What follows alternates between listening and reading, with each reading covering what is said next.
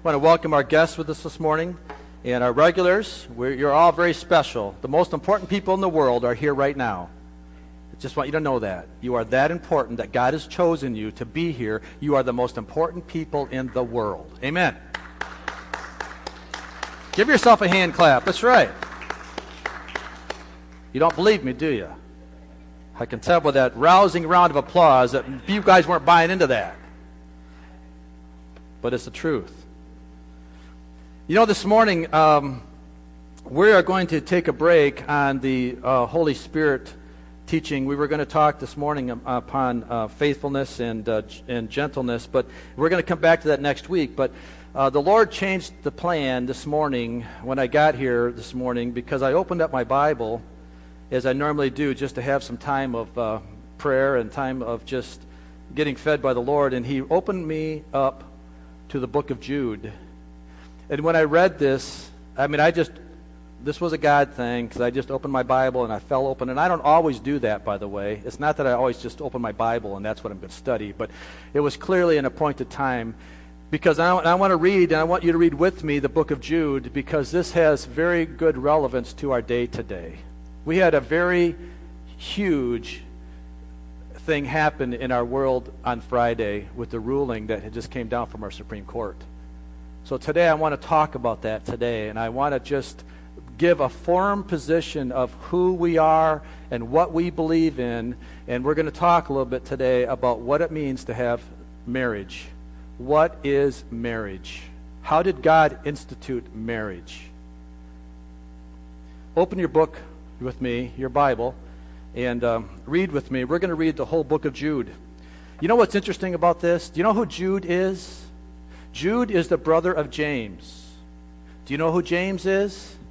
James is the brother of Christ. So, so who does that make Jude? The brother of Jesus.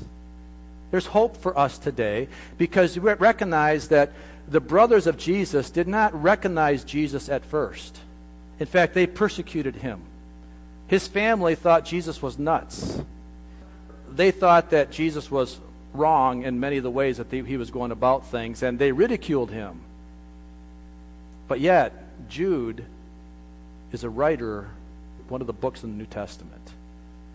So that's significance for us today because maybe you didn't start off so well. But you know, you can finish strong as Jude did.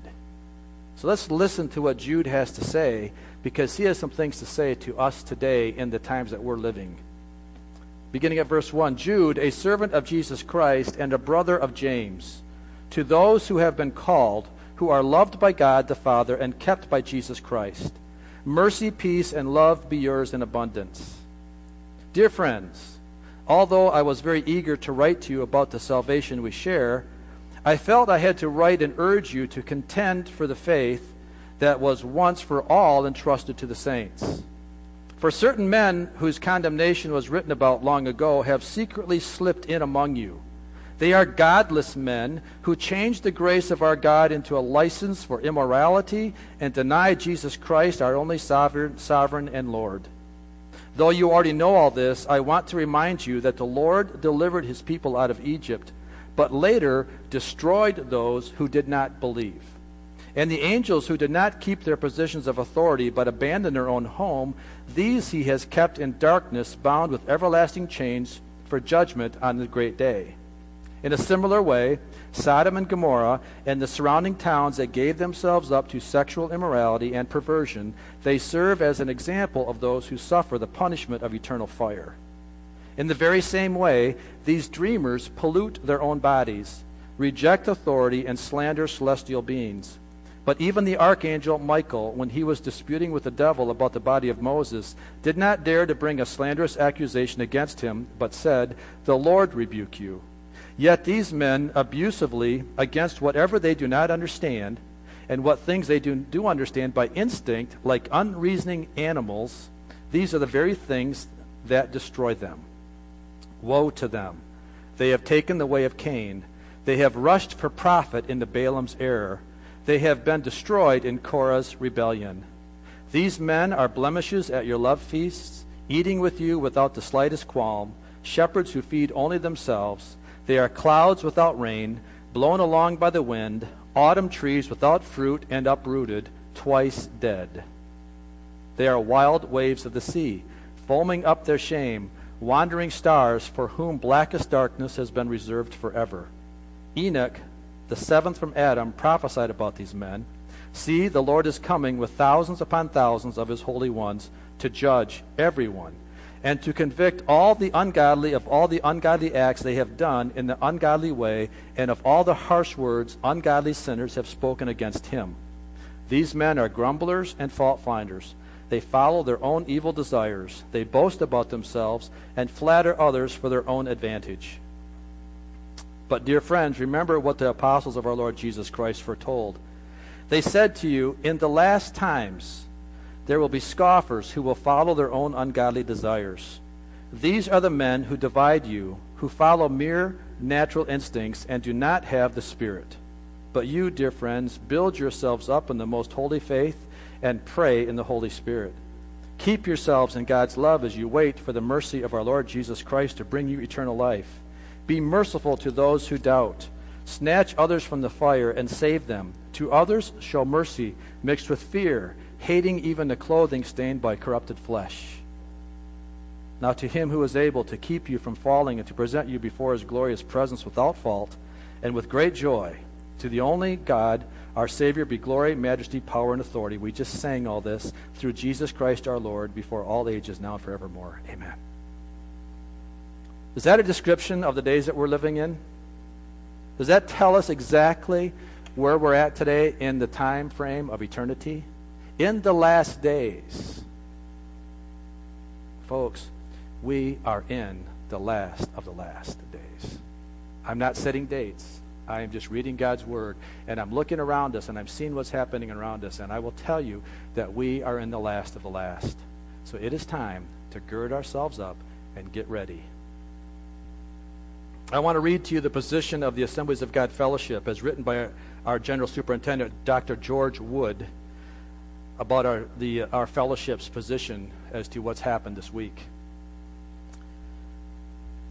In Obergefell versus Hodges, a 5 4 majority of the Supreme Court, they ruled this.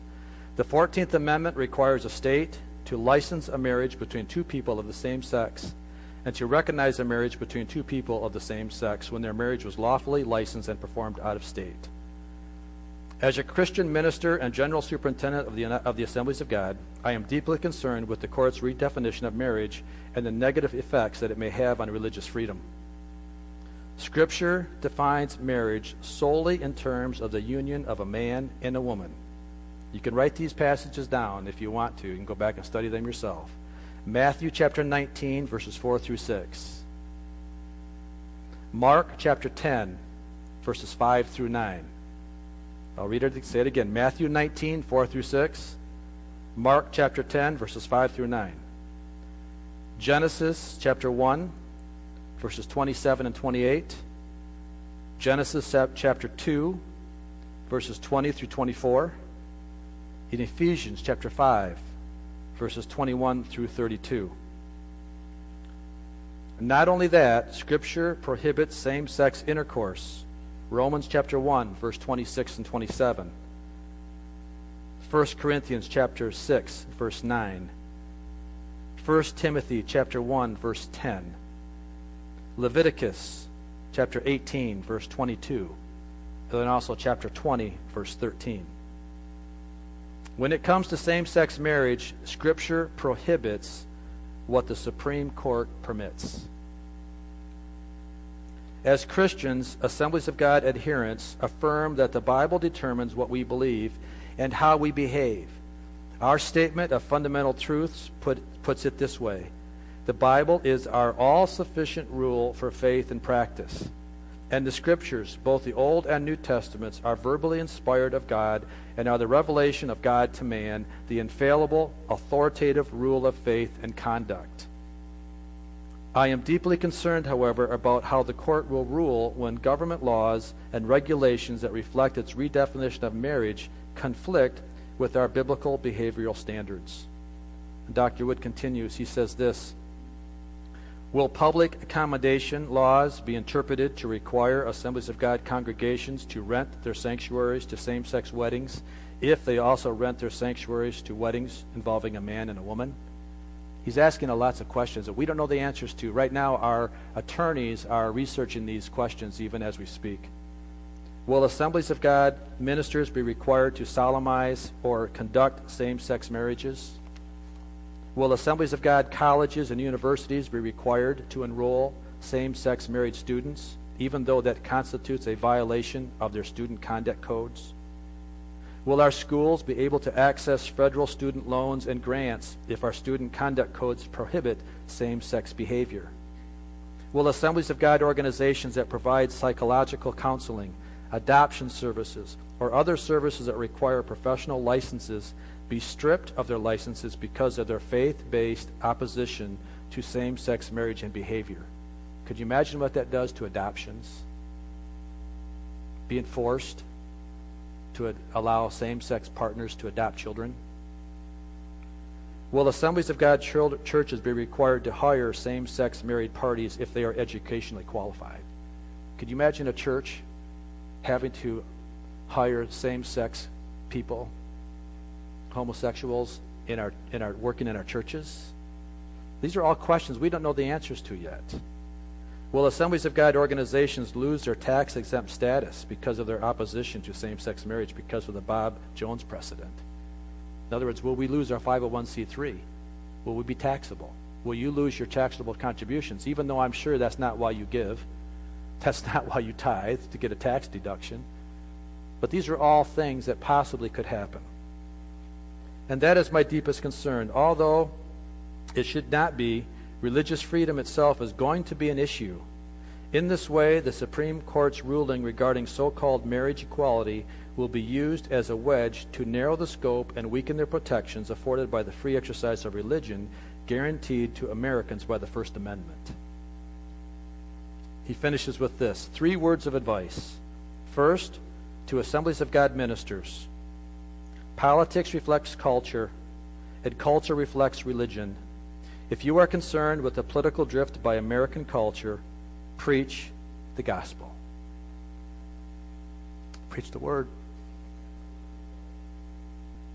Preach the gospel as it sends out roots in the lives of believers. The seed of the gospel will change hearts and minds. Second, to assemblies of God adherents, you are privileged citizens of a blessed nation. Use your citizenship well. Seek the common good. Advocate for the last, the lost, and the least. Speak the truth in love, and vote for candidates that and issues that reflect a biblical perspective on issues. The difference in so many conflicts in American politics and culture turns out on who turns out to vote. That's your privilege. That's your that's the way we speak is through our vote. Membership, vote. In churches, and people vote in our political world. And then, third, to all Christians, if you are troubled with the Supreme Court's decision, keep perspective. In this and every other matter, always remember the words of our Lord Jesus Christ. John chapter 16, verse 33 In this world you will have trouble, but take heart, I have overcome the world. Let us all pray for a great spiritual awakening in our country. Dr. George Wood. My position as pastor of Centerpoint Assembly is very clear we will preach the Bible in entirety.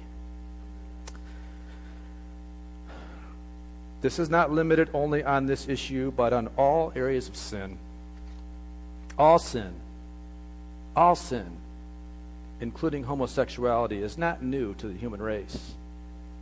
Even though this is a travesty and it's detestable, it's no worse than any other sin, as emphasized by Paul as he spoke to the Romans in chapter 1, verse 23 through 32. Read this with me if you will. You can open up your Bible, you can read it. This is Paul speaking to the Romans. Therefore, God gave them over in their sinful desires of their hearts to sexual impurity for the degrading of their bodies with one another. They exchanged the truth about God for a lie and worshiped and served created beings rather than the Creator, who is forever praised. Amen. Because of this, God gave them over to shameful lusts. Even their women exchanged natural sexual relations for unnatural ones. In the same way, the men also abandoned natural relations with women and were inflamed with lust for one another.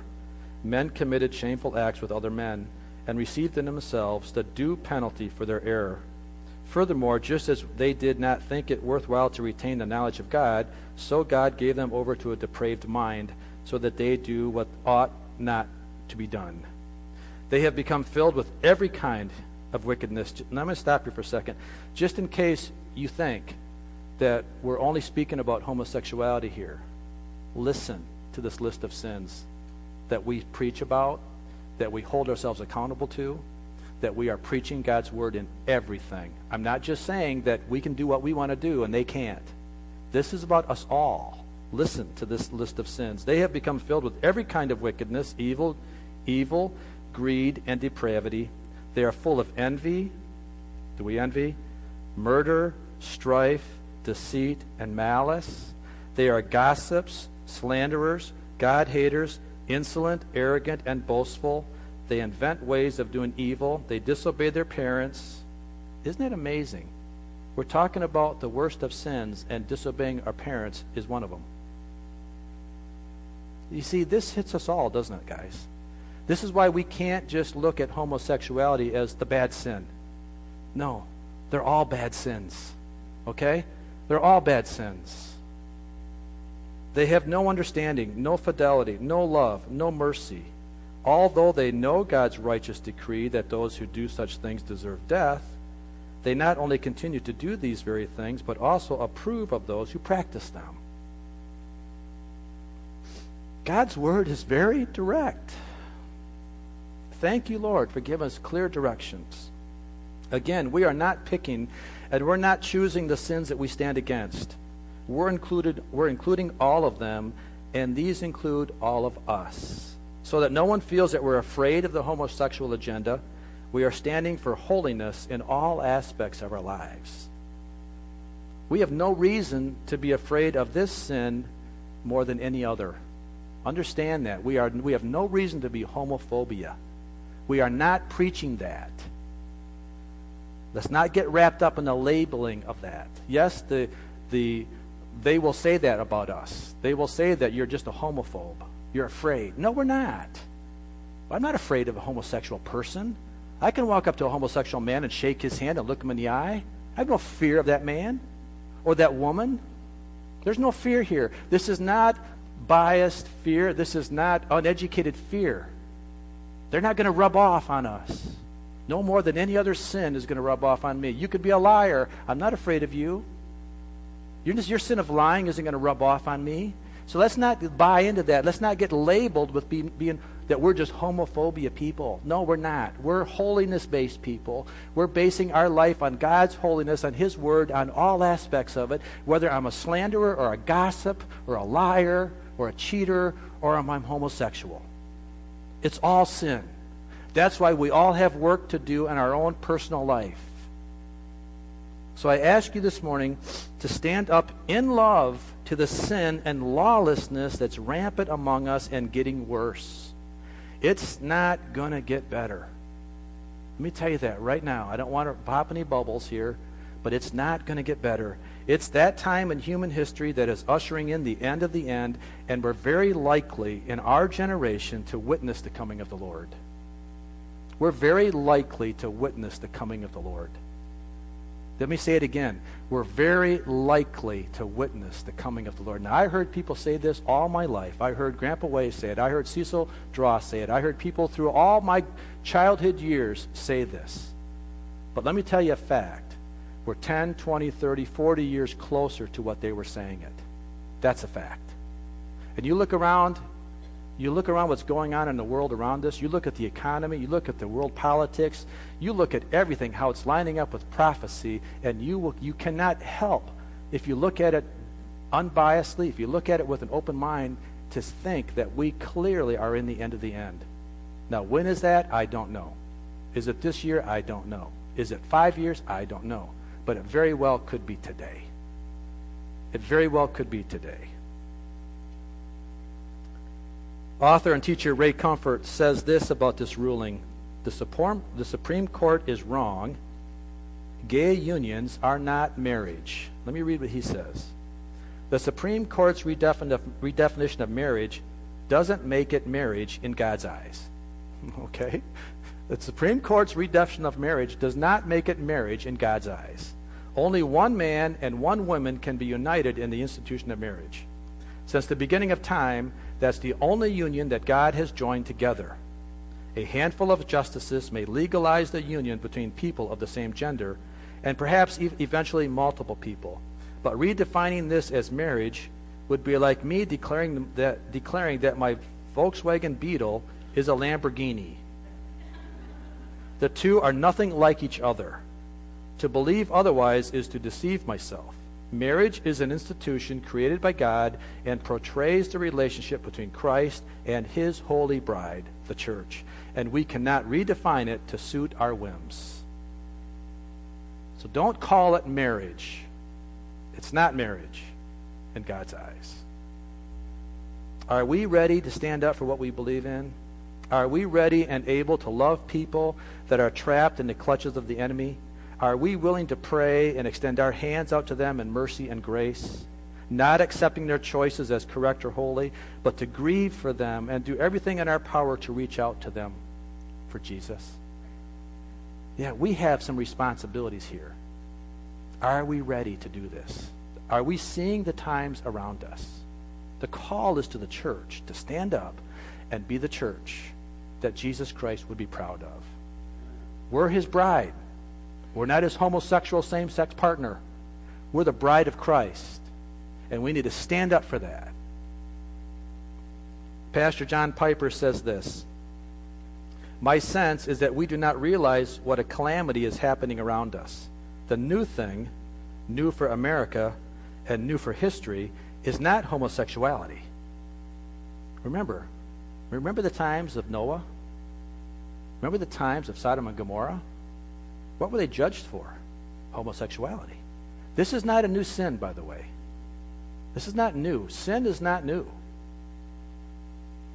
He goes on to say that brokenness has been here since we were all broken in the fall of man. And there is a great distinction between my orientation and my acts. I'm going to come back to that in a minute. Just like there is a great difference between my orientation to pride and the act of boasting. We'll come back to that. What's new is not even the celebration and approval of homosexual sin. Homosexual behavior has been exploited and revealed in and celebrated in art for millennia. What's new, here's what's new. What's new is the normalization and the institu- institutionalism. Oh, institutionalization. What's new is the fact that we are accepting it as normal. That's the new thing. That's the calamity that's happening around us.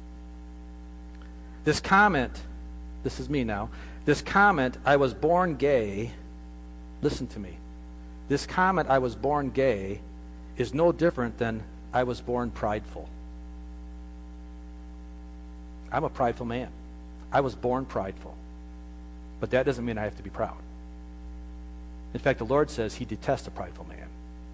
I need to be humble so I need to change what I was born with to be humble. For a man to say I was born gay does not give him the right to live that way and to be accepted by God. No more than a man says, I'm born proud, therefore I'm going to be proud and I'm going to be accepted by God. It's very simple. We make it too complicated. It's very simple. For some reason, we have overemphasized this particular struggle with sin. All sin is wrong. And we're all born with a sinful heart and a sinful inclination. So to give one major sin a different level of acceptability over the, another sin just doesn't make any sense. It doesn't make any sense that I would allow one sin to have more acceptability than another sin when they're all wrong. That's exactly what John, John Piper is saying with the comment, and there is a great distinction between the orientation and the act. Just like there is a great difference between my orientation to pride and the act of boasting. Just because I have a strong temptation to live in a certain lifestyle doesn't mean that I can't have victory over it. Does, just because I have a strong temptation to be a liar doesn't mean that I have to lie. Just because I have a strong temptation to steal doesn't mean that I have to steal. Just because I have a strong temptation for someone of the same sex doesn't mean I have to give into that.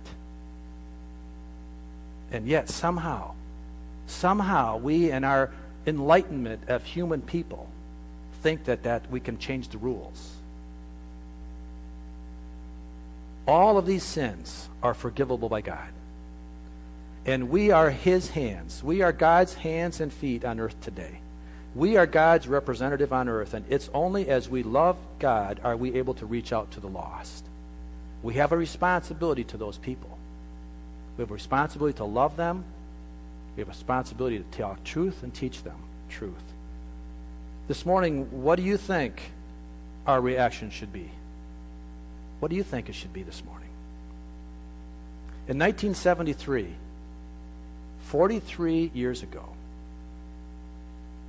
43 years ago, Roe versus Wade legalized abortion.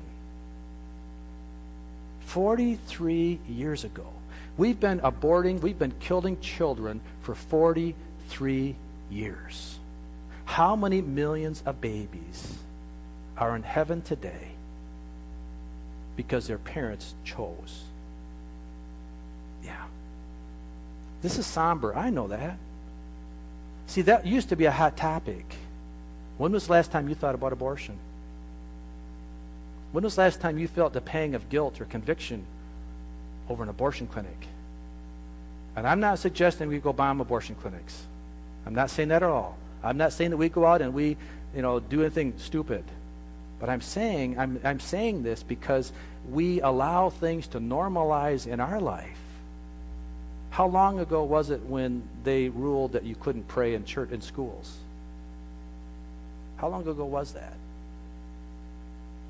We don't even know, do we? Because it doesn't even hit our radar anymore. You see how, how subtly the enemy works? It was said earlier by someone else, I don't maybe Sunday school or earlier here, but clearly this is detestable unto the Lord. And how long is he going to put up with this detestable humanity? Humanity. Come on. Let's see it for what it is, guys. We were a Christian nation. And there's going to come a day when we may not be able to speak like this. I was talking to Scott Hankins just last night, and I put Scott in the spot because Scott's a police officer. And there may come a day when, if I say this, Scott may have to arrest me. What are you going to do, Scott? Good. We'll be cellmates. You know, but there comes a time when we have to stand up for the righteousness of God's holy word and not let man distort it. But yet, we've allowed that to happen. I've allowed that to happen. The blood of those children are on my hands. As John Piper said, what's new is the normalization of this new calamity.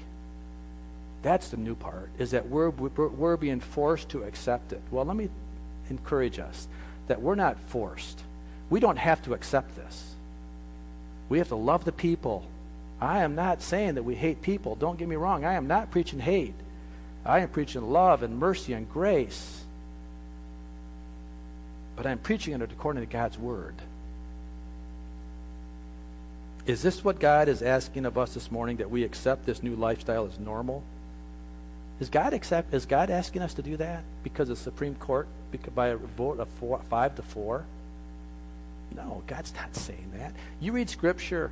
How many times did the, did the new church disciples stand up for what was godly, and how many times were they thrown in prison? And what did they do when they were in prison? They sang and they rejoiced because they felt it was honorable to suffer for the Lord. Are we ready? Because it may be coming. I pray it doesn't, but it may be. And if it does, I pray it makes us stronger. I pray that we all have the fortitude to stand in the face of it and look it right in the face and say, No, I accept Christ and his rules. Now, here's the challenge Are we living that way today?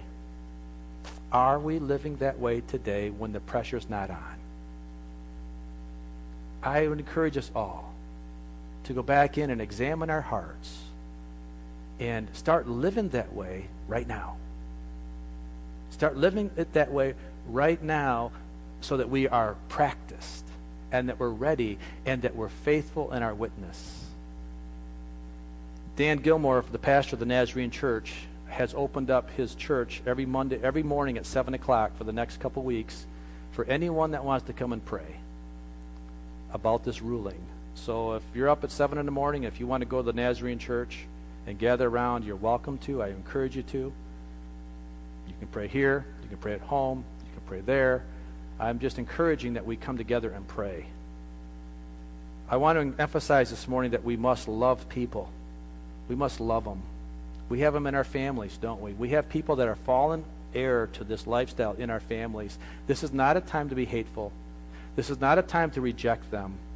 This is a time to reach out and love them, but tr- teach them and talk to them in truth, because really the truth is what saves. Not me just trying to make them feel good about their poor decision, but truth that saves. What do you think? It's 10 to 12. We're going to finish up here.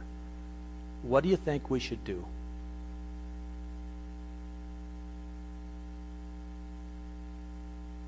I'm going to open the floor. I'd like to get your ideas. I'd like to get your thoughts. What do we do as a church to reach out to our community in love and truth and integrity and honesty? How do we do it? First things first. Hang on, I want to give microphone because I want this to be done. First things first, before we as we as we start speaking this way, I want to really, really, really encourage us that the only way that we're going to have a voice with people is if we're authentic ourselves. Okay? You can't lie and cheat and steal and cuss and swear and drink and do all the things you want to do and then go to someone else in a sin and, and have any, any voice with them. So if you're not living a righteous life right now, you better change. Otherwise, don't say anything at all. You're better off not to say anything. I'm not saying you're perfect because we're not perfect. But I am saying we better be living a life of righteousness to the best of our ability if you're going to have any voice with anybody, right? So let's examine our hearts right now. That's what I'm going to try to encourage us right now before this becomes a big issue. Before this comes to head, we better start living our life like we really believe what we believe. Uh, in my particular family, we're like a lot of families. We have um, a female, young female woman who's actually had a couple of children. Bonnie's family, same way. However, we do have to love them. I mean, I stir with this all the time. I, I, um, as a Christian, I can remember when I was pro-choice before I became a Christian just a few years ago, and I remember a man uh, who was a Christian said to me, "I'm a pro-life person." I said, Really? And never an abortion of any kind? And he said, Well, in case of rape and incest. And that's not pro life. What you're telling me is as pro hypocrite because you're telling me that they have less of a right to exist than the ones born under love. However, I do know that if we reject them, there's no way we can minister to them. So you have to put your arms around them and love them. And love them and minister to them. Let let your the way you live show them. Amen. Yeah. That's very important that we love them. Anyone else? Any other thoughts? I've given a lot of thought to this since we talked last night. And this is not a time for us as a church or as Christian people to panic. Right. God is still God. Yep. God is still in control. Amen. None of that will change because of a 5 4 decision. That's right. And we don't have to. I don't disagree with anything that you've said today, Mike. We simply need to. I know that I know that I know mm-hmm. that God is good all the time. Let God be God. And let us be the church Mm-hmm.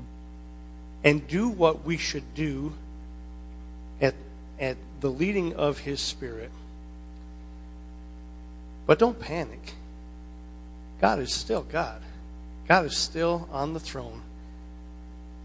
And none of this surprised him, by the way. That's right. None of this was a shock to God. He didn't read the paper or go to yahoo.com and say, What? hold on, I got to change my whole plan. Uh uh God is still God. Amen. Yeah, absolutely. That's a good point. I'm certainly not trying to create a stir or a panic. I'm just being a good coach. And a good coach scouts the opposing team.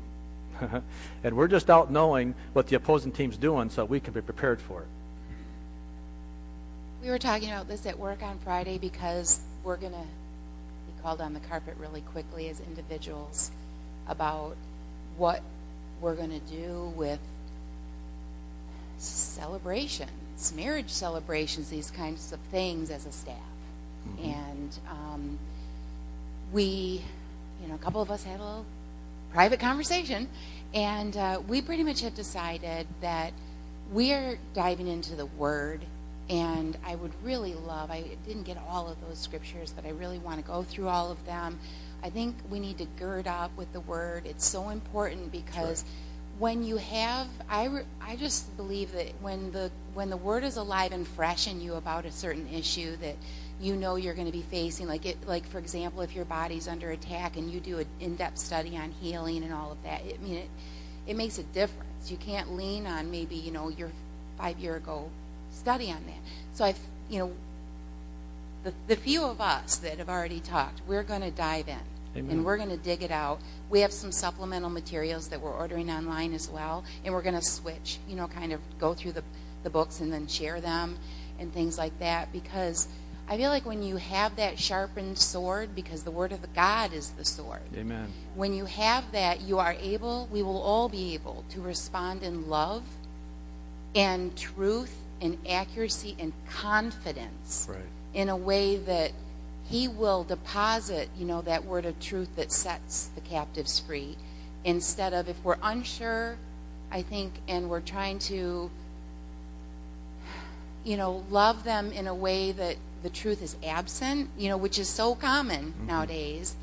Um, I think we can tend to say the wrong things and it can be hurtful. They're already, everybody's already going to expect us to not agree with them anyway. You know, I really kind of boiled it down.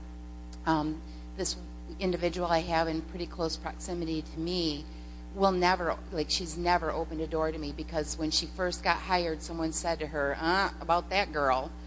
And she's never, ever really even befriended me, or I've tried, you know, I've been kind and, you know, I've really loved on her and things like that. But um, I just pray that the Lord has warriors everywhere, whether it's me or anybody else. And so there's all kinds of people praying, and we want to be, through sharpening the sword in us, through letting His Word deposit, we want to be available to be that warrior that somebody else is praying about for the person they can't get to. Amen. That's good. Yeah, I think that's really good advice, and that is sometimes it's better not to say anything, but let the Word speak. Let God's Word speak. It's not our opinion. Dick, I got to you got to see this. You got to read have this. In Luke chapter 21, Jesus is talking there about the signs of the end of time, the signs of the end of the age. Lest we all become discouraged and fearful. Verse 28 says this And when these things begin to come to pass, then look up and lift up your heads, for your redemption draweth nigh. He's saying here that in the, in the midst of all this, rejoice, be happy. These things are prophesied that are going to happen. But for the sake of the Christian, for the Christian confidence and security, look up. Yeah, amen. The thing we've lived for and the thing we've hoped for is coming down the road. Amen. It is. Amen. So yeah, be encouraged. This is not a scary. This is not a scary topic. It's a it's a solemn time, but we need to look up. But at the same time, we need to work hard. Well, we need to pray for our government leaders. We need to pray for those in authority over us. And uh, we need to pray diligently um, for God's will. I, for one, have fallen asleep. I think many in the church have fallen asleep. Prayers are most, uh, is the strongest tool we have. And I call myself an intercessor, but I didn't spend a lot of time praying on this issue. Um, we need to pray for our congregations. We need to pray for our pastors. And we need to pray for one another that we can stand strong in this. Um, But most of all, you got you have you have got to be right with God so that you can hear that voice and know what to do when you're confronted. Um, you can't lash out. You have to you have to do what God tells you to do in that situation, and you the only way to do that is to be prayed up. Amen. Amen. Yeah, no problem. Our Father who art in heaven, hallowed be thy name. Yeah. Thy kingdom come, thy will be done on earth as it is in heaven. Be glorified even in the midst of all that's going on in this world, Lord. You are sovereign. You rule. You reign. Amen. You are in control. And God, help us, Lord. Help us, God, to seek your face and to be your instruments, God, wherever you place us, wherever you want us to do, God. Let us hear your voice, Father, and move. Amen. Amen. Amen. We're just going to end up in a time of prayer. And, uh, Lawrence? Or might praise. You know, God's word is truth. But we're supposed to take the hand of those people and love them. Not love the sin. I know we have foster children and friends that we've had over the years that are in or have family in the gay community. These kids and people know where we stand. They don't confess or talk that to us. But we've got to open our doors to those people for the truth. We have to make a stand on God's word. Are each and every one of us ready to, make that stand in love? Not hatred, not to get our guns out and shoot somebody, but still with open arms. Because God is in control, His word is truth, and we can stand on that. And I know Amen. this has gone through from everybody that's had anything to speak this morning, but that's where we got to stand. Amen. Okay, would you stand with me, please? And uh, I'm just closing prayer. And uh, let's just, I want to encourage you all to um, make this a, a, a common theme, a reoccurring theme in your life throughout this week. All right? And let's just make this a, a time of prayer and diligence in our hearts and our lives that we would pray against the evil that is transpiring and spinning in our society. Father, we just come before this name. We thank you, Lord, for the freedoms that we have. We thank you, Lord, that we can be free and that we can stand in your word, God, and we can just declare it from the rooftops. And we're going to continue to declare it from the rooftops no matter what.